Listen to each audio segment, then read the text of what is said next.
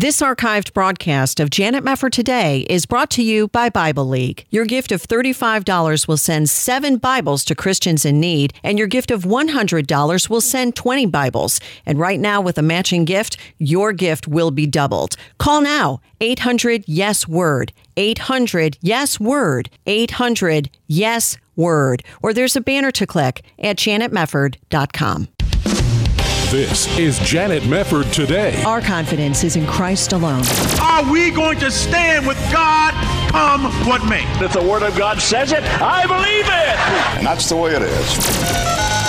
And now, here is Janet Mefford.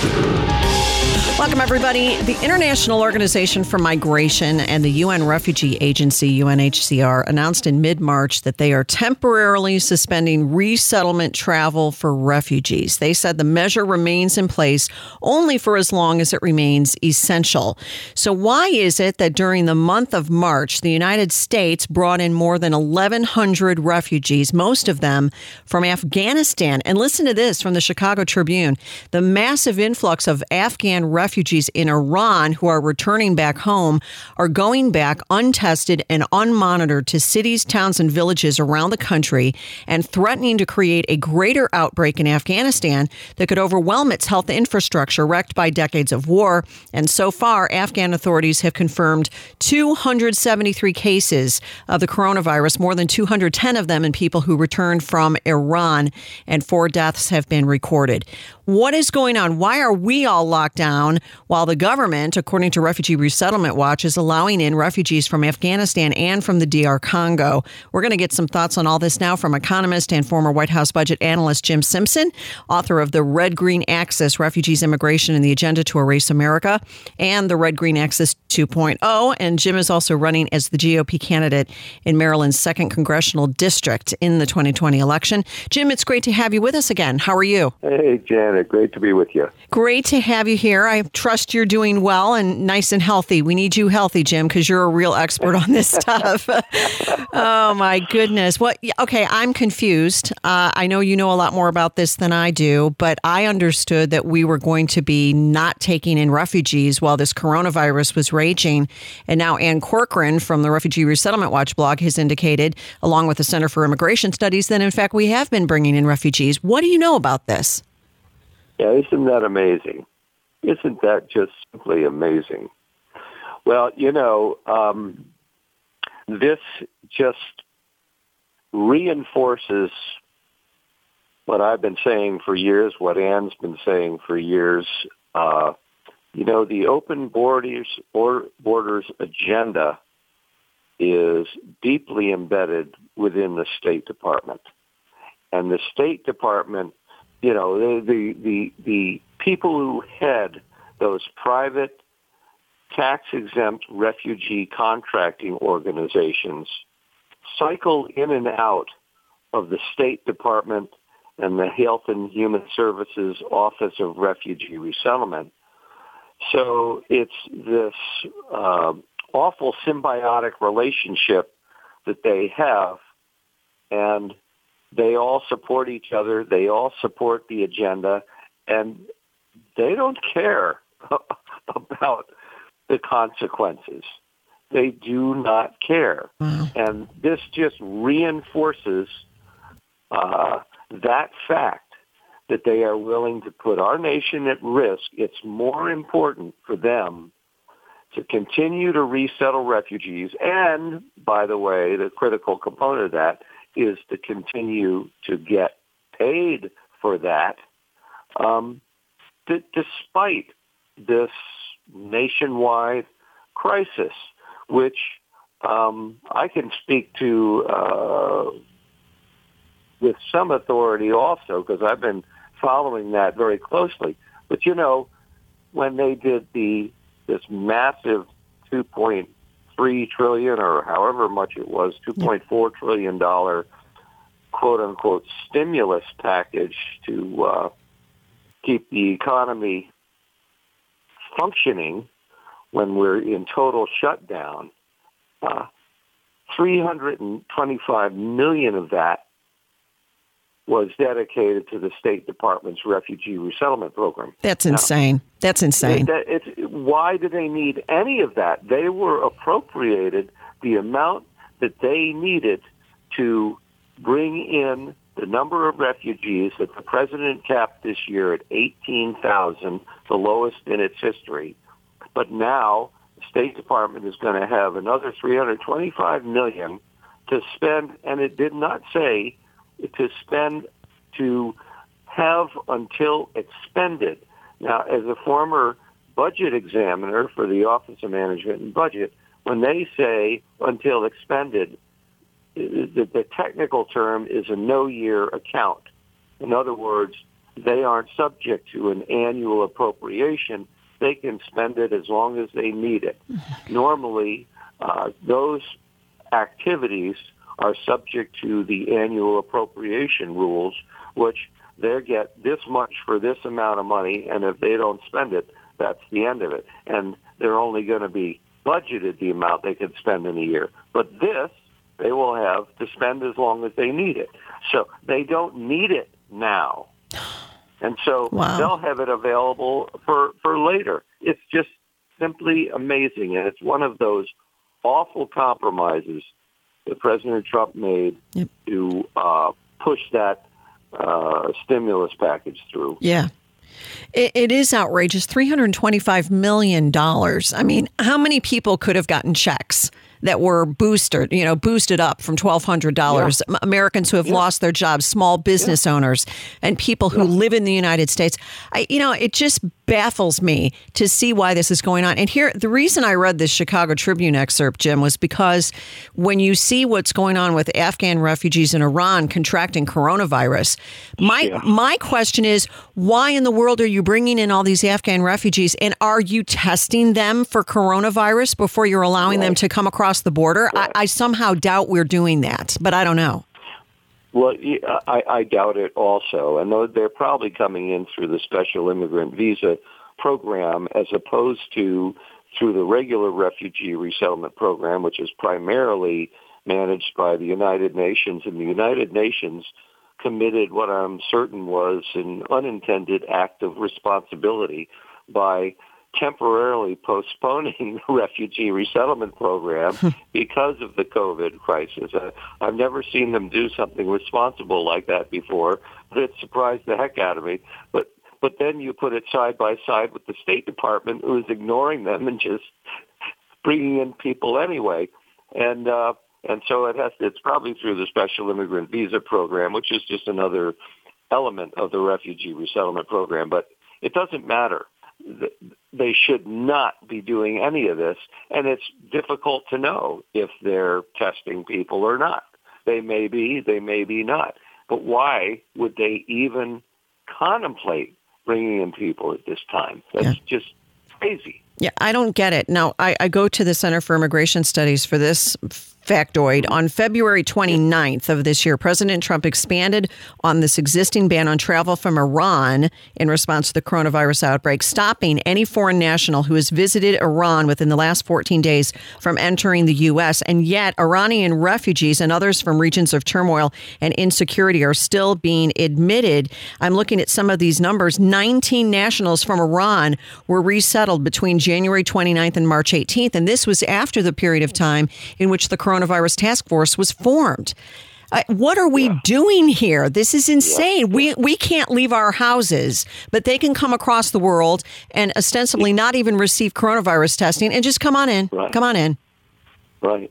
Right. No, it's it's it's it's stunning.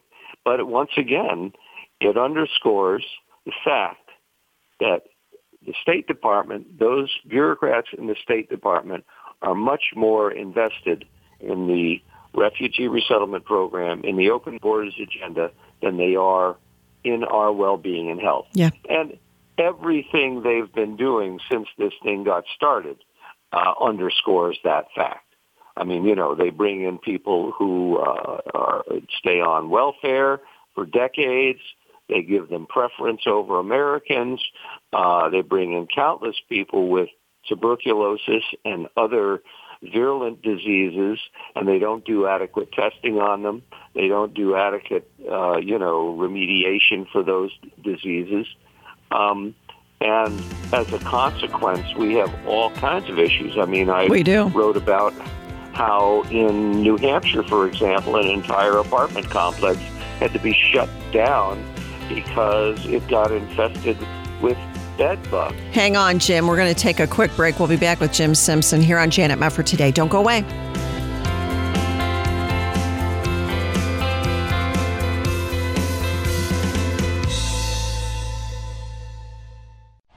From Kingdom Story Company comes I Still Believe. Available now for home viewing on demand. Based on the real life true story of chart topping singer Jeremy Camp. I Still Believe reminds us that amidst life's storms, true hope can be found in Christ. You chose willingly to walk into the fire with her. That's what love is. I Still Believe. Starring KJ Apa, Britt Robertson, Shania Twain, and Gary Sinise. More information is available at istillbelievemovie.com. Here's Dan Steiner, president of Preborn, with an important update. The global COVID 19 virus is having a terrible impact on the most vulnerable among us, the unborn. Sheltering in orders across the country are spiking the number of unplanned pregnancies, and the preborn call center is inundated with girls calling us. Contrary to government mandates to stop elective surgeries, Planned Parenthood remains open, consuming scarce medical supplies, all the while aborting babies. Our clinics are offering free, Christ centered alternatives to these women in this time of crisis, but our clinics need your help now more than ever. Preborn is the largest provider of free ultrasounds in the country and a direct competition to Planned Parenthood. Will you join Preborn in this time of need? Your gift of $28 will provide one free ultrasound. $140 will provide five free ultrasounds. To donate, just call 855-402-BABY. That's 855-402-2229. All gifts are tax deductible. That's 855-402-BABY. Or there's a banner to click at janetmefford.com. There are everyday actions to help prevent the spread of respiratory diseases. Wash your hands. Avoid close contact with people who are sick. Avoid touching your eyes, nose, and mouth. Stay home when you are sick. Cover your cough or sneeze. Clean and disinfect frequently touched objects with household cleaning spray. For more information, visit cdc.gov/covid19. This message brought to you by the National Association of Broadcasters and this station. You're listening to Janet Mefford today. And now, here's Janet. Well, let's take a look at these numbers when it comes to refugees being allowed into the United States. We can't fly on airplanes, generally speaking, because we're all ordered to stay at home, but nearly 2,000 refugees were being flown into the United States during March. Let's look at some of these numbers. The top 10 countries of origin for the refugees resettled from January 29th to March 18th included the Democratic Republic of Congo, Ukraine, Burma, Afghanistan. Iraq, Russia, Sudan, Colombia, Pakistan, and my favorite, Jim Simpson, Syria. We, we brought in 66 Syrian refugees, and I don't know what the background is on all of these different people, but we're not sure if these people were tested for coronavirus.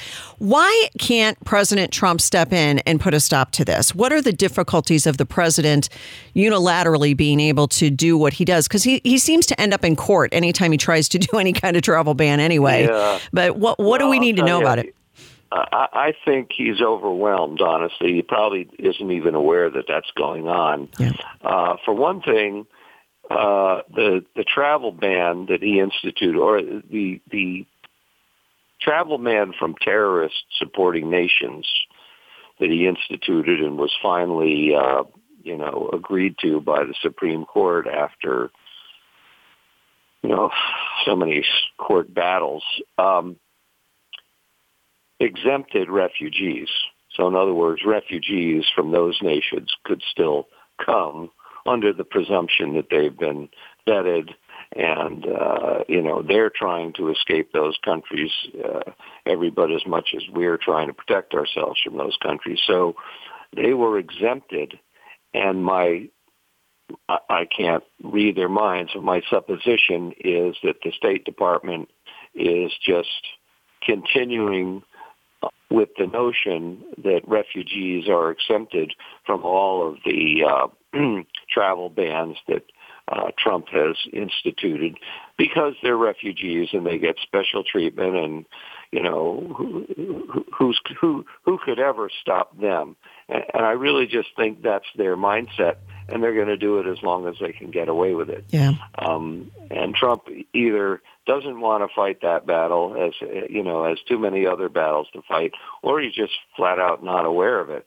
Yeah. Um, but you, as we've seen every day, the, the the bureaucracy does all kinds of things uh, behind his back that um, uh, you know that, that are outrageous, and he, he just can't catch everything. Right, right. He's a little overwhelmed right now, and I certainly understand that. Yeah, he's Yeah. a lot overwhelmed. But you know, you look at some of these countries and you think, okay, these are war torn areas. Syria is a war torn area. Certainly, some of these other countries, but 138 Russian refugees, 580 Ukrainian refugees.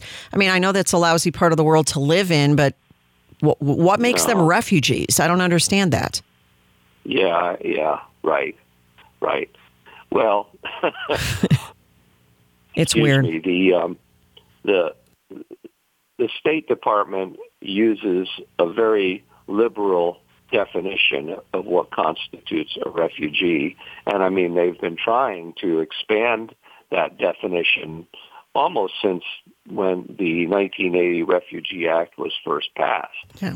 I mean, they created uh, uh, dur- during the Obama administration, they had the Central American um, resettlement program, which was flying in illegal aliens from Central America uh, based on the fact that you know they couldn't live where they were living because it was too dangerous. Well, it's always been too dangerous. That's Right. not that does not come in under the uh, heading uh, under the definition of refugee, but that doesn't stop them Right. they keep on doing it anyway. And there's so many ways they keep doing that. I mean, the um, Department of Homeland Security uh, continues to uh, bring in people and and and tries to literally sneak past the president uh, in, in in getting people to come in here, Yeah. and it's it's simply stunning. It's it's the deep state keep continuing to be the deep state.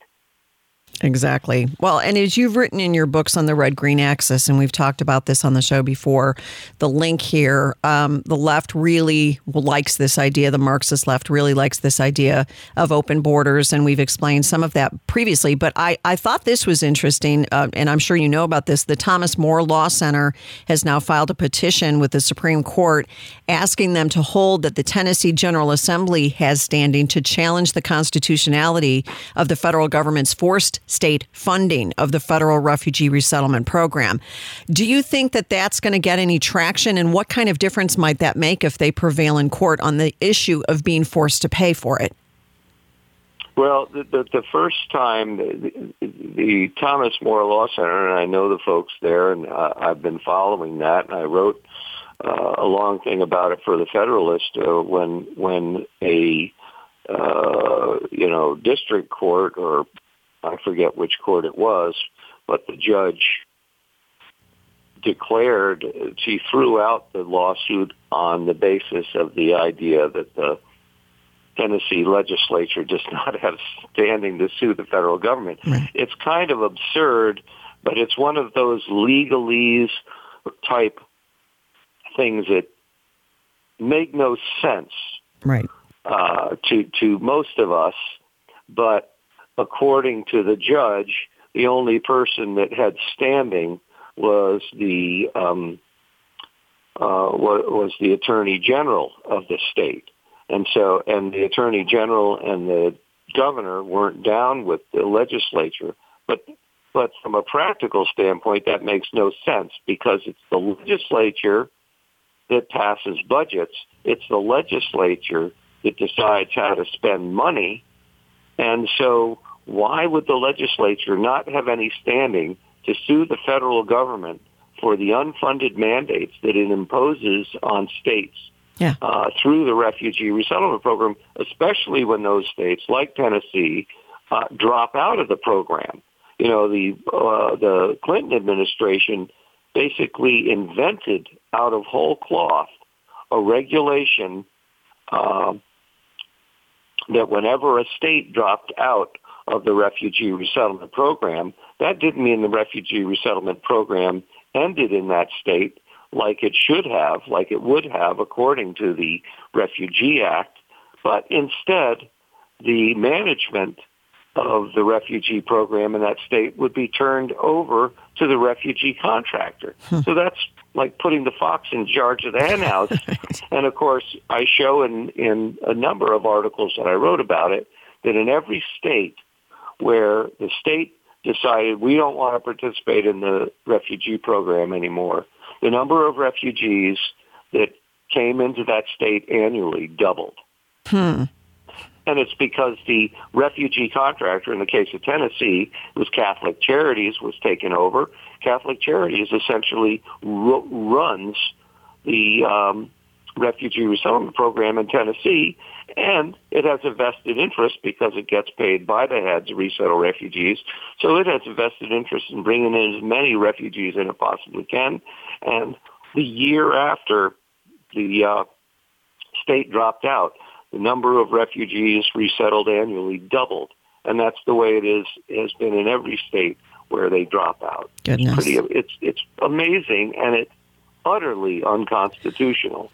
Well, yeah, because this is a 10th Amendment case, and we'll see how this yeah. goes. Uh, Jim, can you comment? Because a lot of people have been speaking recently about how the left is weaponizing the coronavirus outbreak for its own broader agenda. Uh, who, who would imagine the left would ever let a serious crisis not go to waste? But how, how do you see how do you see this issue, refugee resettlement, and the ongoing resettlement of refugees who, who probably were not even tested for coronavirus while the rest right. of us are all stuck at home lest we get arrested.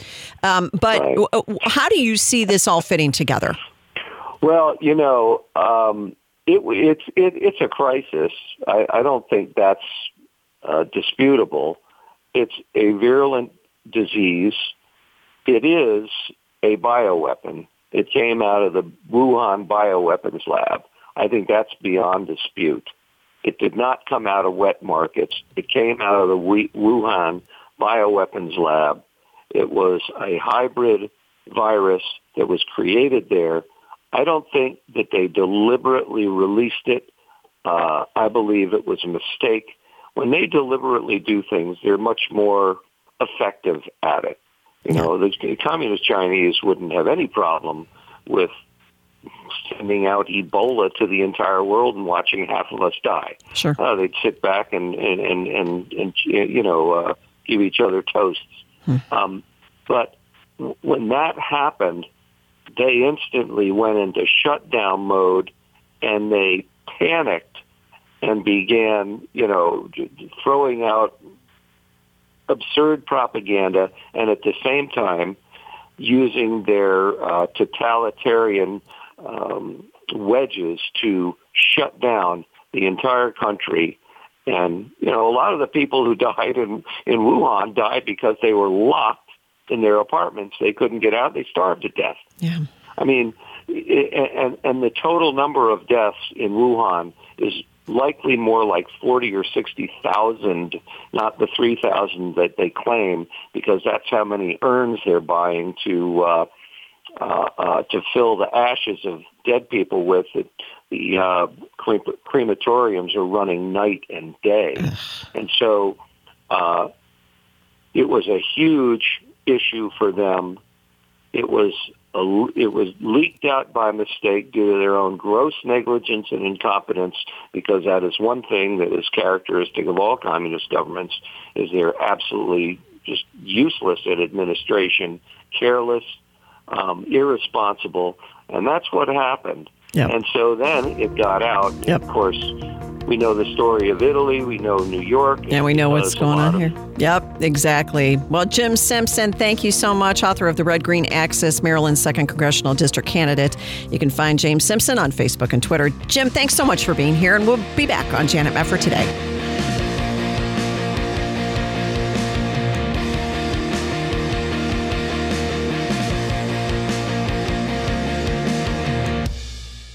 This archived broadcast of Janet Mefford Today is brought to you by Bible League. Your gift of $35 will send seven Bibles to Christians in need, and your gift of $100 will send 20 Bibles. And right now, with a matching gift, your gift will be doubled. Call now 800 Yes Word. 800 Yes Word. 800 Yes Word. Or there's a banner to click at janetmefford.com. This is Janet Mefford today. And now, here's your host, Janet Mefford. Welcome back. What should the government be able to do to houses of worship that will not shut them down during the pandemic. For New York City Mayor Bill de Blasio, the ultimate solution is to shut them down permanently, as he recently stated, much to the shock of most Americans. My next guest has written a great piece over at the New York Daily News outlining why this threat is not only over the top, it's just plain unconstitutional. So we're going to chat for a few minutes with Kristen Waggoner, General Counsel and Senior Vice President of the U.S. Legal Division for Alliance Defending Freedom. So good to have you here, Kristen. How are you doing? I'm good. Thanks for having me. Thank you. What was Bill de Blasio thinking here? Clearly, he understands the Constitution, or at least I would think he would. But here he was just days ago threatening to shut down houses of worship permanently if they didn't follow his directives on staying at home. What did you make of this when you heard about this particular directive or this particular threat, I should say, of the New York mayor? Well, I think in times like these, we want to always use a presumption of good faith, although it is hard to do that with uh, Mayor de Blasio's record related to religious freedom. But if we apply that, I'm hoping it was a careless exaggeration. But regardless, we did uh, write an op-ed to stress that no government official has the power to permanently close the church, not even in New York City. Good. That's good, which we all realize. And what is the reason for that? Because many people are confused. If you have an emergency situation, if you have a worldwide pandemic, you have a, a, huge health threat, as, as we've all been hearing about for the last several weeks. What are the limits of government power on being able to intrude upon freedom of religion? Well, the First Amendment protects our free exercise of religion at the federal level. Um, you can't you can't suspend First Amendment rights indefinitely. The government doesn't have the power to do that. Um, and officials need to recognize the role that religion plays in times of crisis. And Mayor de Blasio clearly uh, doesn't seem to have a, a lot of history in recognizing that. So there are constitutional tests that are applied in times of crisis.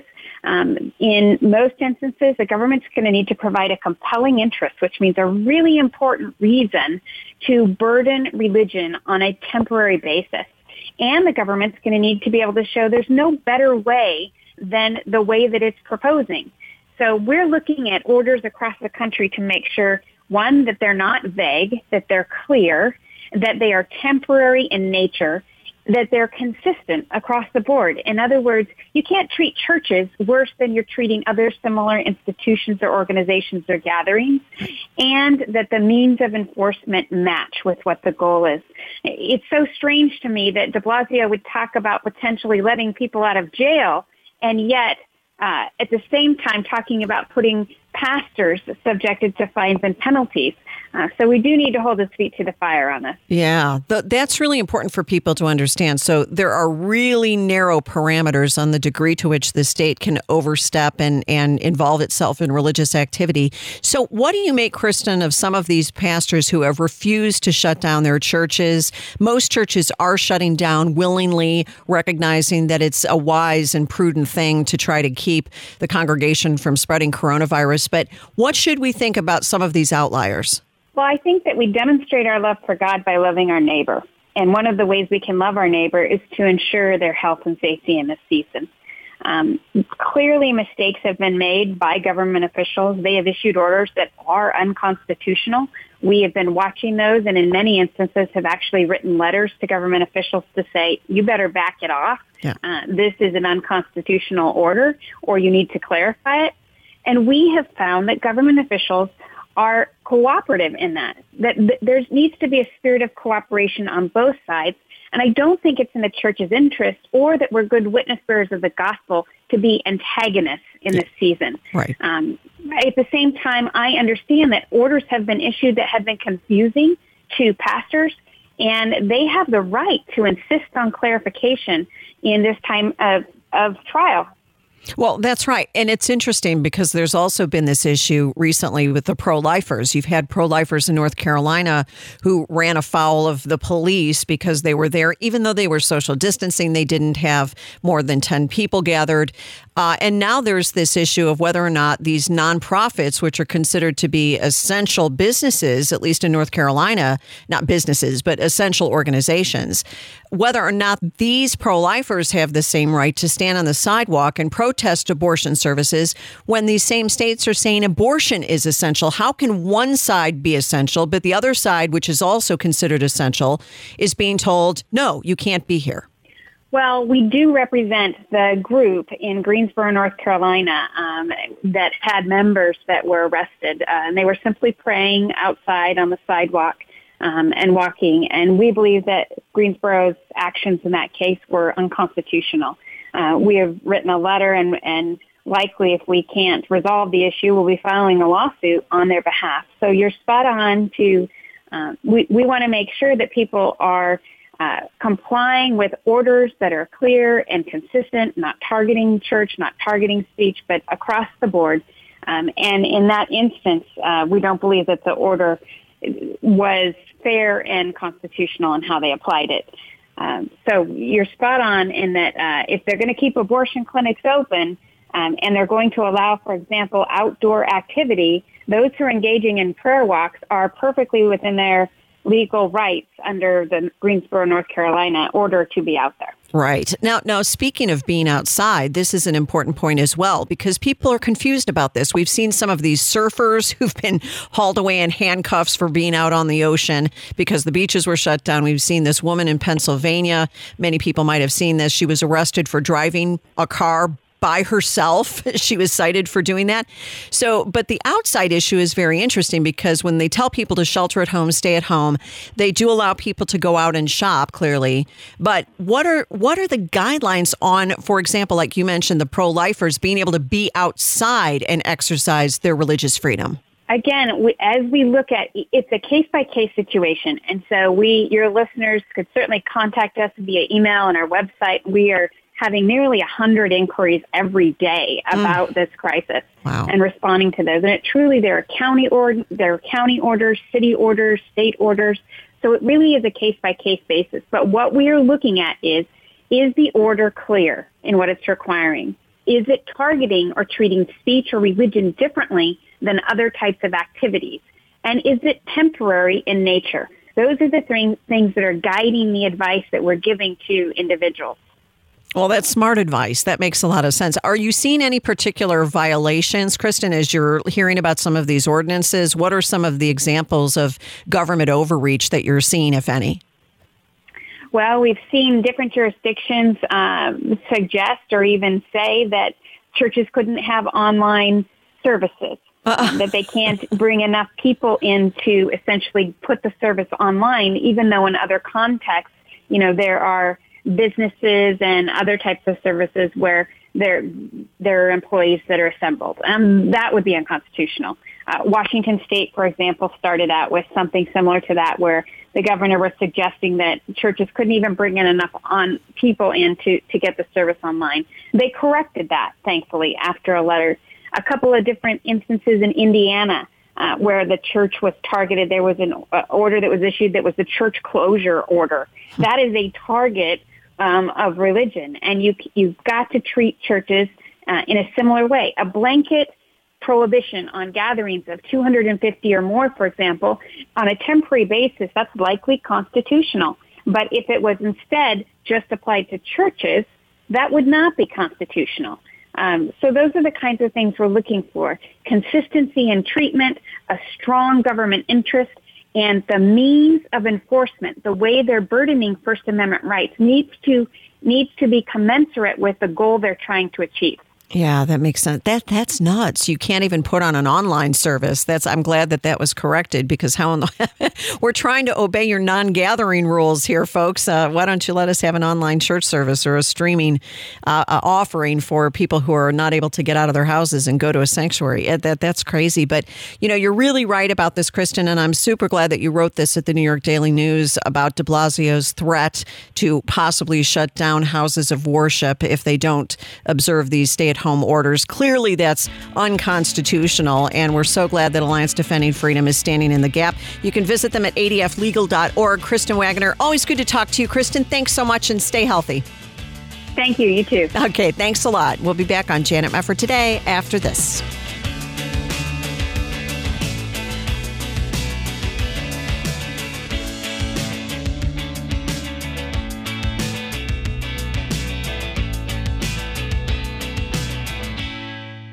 This is Janet Mefford. Did you know that persecuted believers are praying to receive their own Bible? Nepo is a pastor in Africa attacked while preaching by extremists, and he's praying for Bibles for former Muslims who are now following Christ.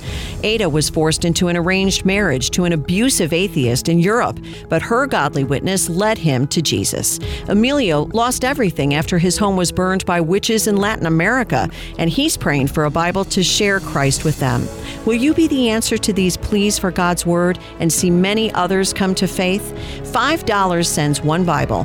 $35 sends seven Bibles, and a limited time Bible for Bible match will help us reach our goal of sending God's Word to 1,200 persecuted Christians. Become a Bible sender today by calling 800 Yes Word. That's 800 Yes Word, or by clicking the Bible League banner at janetmefford.com. 800 Yes Word. Are you in need of a healthcare program? You're in luck. As a member of Liberty Health Share, you're part of a community that comes together to share their medical expenses. You can sign up throughout the year with membership starting as early as the following month, and there are no contracts or commitments. Programs start as low as $199 per month, and there's no network, so you can choose your own doctors and hospitals. Liberty Health Share is a nonprofit ministry, not insurance, so your money goes toward helping other members with their eligible medical expenses. And in your time of need, other members are there for you too. You can feel good knowing you're part of a community of like minded individuals who understand the importance of people coming together to bear one another's burdens. Find out more by calling 855 565 2561. That's 855 565 2561 or visit libertyhealthshare.org slash JMT. That's libertyhealthshare.org slash JMT. You're listening to Janet Mefford today. And now, here's Janet. Welcome back. There is some strange stuff going on. I had mentioned just a couple moments ago the fact that there was a 19 year old woman cited in Pennsylvania for driving by herself and not staying at home. Who exactly will she be threatening? Driving by herself, other than the cop who pulls her over. There's all this overreach taking place. There's all this totalitarian impulse you know, rising to the surface in, in certain human beings. And it, it is very distressing to see some of this because it's overkill. And, you know, it, you look across the spectrum, you know how the left operates. They never want to let a serious crisis go to waste. And so here we are, and we're all trying to do our best to be good citizens and to love our neighbors and to do everything that the government gives us guidelines for doing out of the general public interest. I have no problem with that. I do have a problem with police arresting people for driving. What are you doing? You know, that's just crazy. So, in the midst of all of this comes another totalitarian impulse. I would dub it that. Chris Wallace over at Fox News was interviewing the U.S. Surgeon General Vice Admiral Jerome Adams on Sunday and, and showing a video clip of the president saying that he would leave lockdown decisions to the states. Why is he doing that? Because he believes this is what the Constitution orders. We have a 10th Amendment and we have a principle of federalism. And Chris Wallace, though, he just thinks that Dr. Fauci's idea of a lockdown order on a national level might have some merit to it. Adams isn't so sure. Listen to this good cut. This is cut number one. The coronavirus is not a state issue. It doesn't follow or respect state borders. Uh, Dr. Fauci says he believes that there should be a national stay at home order. Is he wrong? Well, Chris, uh, it's important to understand that most people across the country are doing the right thing. Over 90% of the country is staying at home, and a good proportion, more than average, are staying home even in those nine states. But the last time you and I talked, it was about opioids. People don't know, but uh, I've run a state Department of Health. I've been involved in health for years, and diseases don't respect state lines, but we live in a country uh, where we have a system of federalism. And when it comes to opioids, states have different rules and regulations and laws regarding treatment, regarding syringe service programs, as you and I have talked about. Uh, I actually put out a report on tobacco cessation earlier this year, and we know that states have different laws there, and more people will die, even in the worst projections, from cigarette smoking in this country than are going to die from uh, from coronavirus this year. And so uh, we always are struggling with trying to get information out to guide people that we know uh, will help them be healthy with states' rights. But it's why we put out these 30 days to stop the spread guidelines. These are essentially our national stay-at-home order, and we're working with governors to figure out their needs, their desires. Uh, one more important point: the nine states that haven't yet um, done, done shelter in place orders are states that actually produce a large amount of our food. So they're struggling with issues concerning what, how they can provide for the rest of the country to be able to stay at home. But right now, my, what, what I would say to those governors is if you can't give us a month, give us what you can. Give us a week. Give us whatever you can to stay at home during this particularly tough time when we're going to be hitting our peak over the next next seven to ten days. See, I think that that's a really good point. Not only is the federalism an important point to bring out in terms of, you know, following the Constitution, but when Chris Wallace is concerned that there are still nine states that have not uh, issued these shelter in place orders. He makes this great point. The Surgeon General does that these nine states, by and large, are producing most of our food. Think, Chris, think. What are you doing? And I think this is something that is a very important point to stress when we look at the individual states, the individual states have a great deal of, I would say, a difference in many, many ways. For example, you have about half of the cases of coronavirus right now in New York, and you have another hotspot in New Orleans, and you've had some hotspots in some other areas here and there, Michigan and some other areas. You don't have the same problem with coronavirus in the rural areas to the extent that you do in some of these highly populated urban areas. So the states are not the same, the cities are not the same. Why would you have one national top down order to hold in place every single American by force of law when in certain areas there isn't a sufficient enough outbreak or threat of an outbreak that would warrant it? Listen to some of these nine states. Uh, Arkansas, Iowa, Nebraska, North Dakota, Oklahoma, South Carolina, South Dakota, Utah, and Wyoming. They have not ordered their residents to stay in place. But if they're producing most of the food, how do you think that these East Coast elites would feel about it if they went into their grocery stores and they couldn't get their vegan stuff? Where's all my stuff? I don't have my organic bananas. Well, I mean, bananas come from elsewhere. Let's say I don't have my corn. I don't have what I need for my salad. Well, okay, fine. In the in the case of corn or soybeans, it's grown in the Midwest, and those people need to get out and do what they do in order to harvest the crops and make sure that you're getting getting the food that you want in your local grocery store? Do you think people just snap their fingers and the food shows up? I mean, use your head. And I don't like this this total movement toward the federal government in Washington will solve everything. You know, in most cases, if you solve things locally, it gets done more efficiently. That's true with schools. That's true with local governments because you're there, you see what is needed on the ground there right in front of you. You're dealing with people you know. It just makes more sense. Top down solutions are not always the best solutions. So I thought that the Surgeon General Adams had a really good answer there. Now, I wanted to play, if I can, at least get in a cut or two here of Victor Davis Hanson. He was on Fox News just a few days ago commenting on Andrew Cuomo, the governor of New York, who called the coronavirus pandemic a transformative experience and said that the country is never going to be the same. We are never going to be the same. He said, We can't forget what happened here. I don't think we will get back to normal. We'll get back to a new normal. We won't get back to normal. I don't even know what he's talking about, but this is what Victor Davis Hanson from the Hoover Institution had to say. This is cut two. Normal is the status quo, is, which was pretty good, and uh, Mr. Governor Cuomo apparently thinks that the status quo didn't help uh, his ideology or his party or his agenda in a way that would have changed things in November. So whether we want to be blunt or you know, naive or whatever the reaction is, this crisis has been weaponized. And it's a, it's a tragedy because we're going to come out of it pretty well, but there are people who feel that they have to emphasize the downside to enact an agenda that otherwise would not be enacted without this popular depression and anger. And so we all know what's going on, and yet political correctness says that we can't really identify it and condemn it because to do so, ironically, would be to be partisan in our reaction to what is clearly a partisan manipulation of the disaster. This is the problem. The left tends to want to seize a moment to enact its agenda, whether or not it's the refugee resettlement issue that I was discussing earlier in the show with Jim Simpson, or whether or not it's uh, something regarding vaccines, or whatever it is that they want to come up with, or throwing in all of this extra pork inside the relief bill at a time when Americans need every amount of help they can get, and you're throwing $325 million for refugee resettlement. This is just what the left does. Now, Hanson had another comment on the ridiculousness of locking down everybody in the same way. This is interesting. Cut three.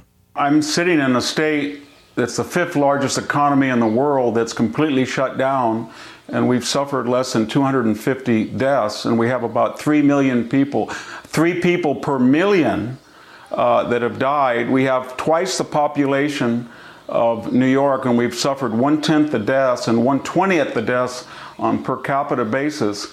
And so this one size fit all is, is absolutely insane. There are individual conditions, many of which we don't know, but we do know the results. And California should be treated in a different way than New York City. And that means that we could have a graduated return mm-hmm. to some type of normalcy because we're, it doesn't we don't shut down the greatest economy in the United States, in California, because we have three people per million dying. That's just a fact of life when we have 760 yeah. people in California dying every day.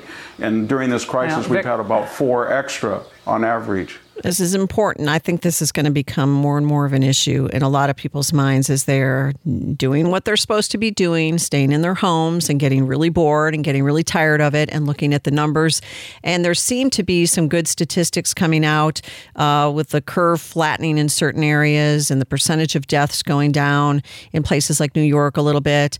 So we'll have to see what remains and, and what grows and what goes down. We don't know how it will go. All I know is we need to continue to pray for our country. We need to ask for the Lord's mercy on our country. We need to ask for the Lord to be with President Trump and with his team to try to work out all the things that need to be worked out to keep this country safe and to get us back into a normal situation, if there is any such thing as normal. But I think we can get back to normal, contrary to what Andrew Cuomo said. I just don't think it's going to come at the hands of the left. We'll just leave it at that. Thank you for being with us here on Janet Mefford today. Always a pleasure to have you, and we'll see you next time. God bless. This hour of Janet Mefford Today has been brought to you by Bible League. Help us help Bible League send the hope of God's Word to 1,200 persecuted believers. $35 sends seven Bibles, and today your gift will be doubled with a limited time match. Call now 800 Yes Word. 800 Yes Word. 800 Yes Word.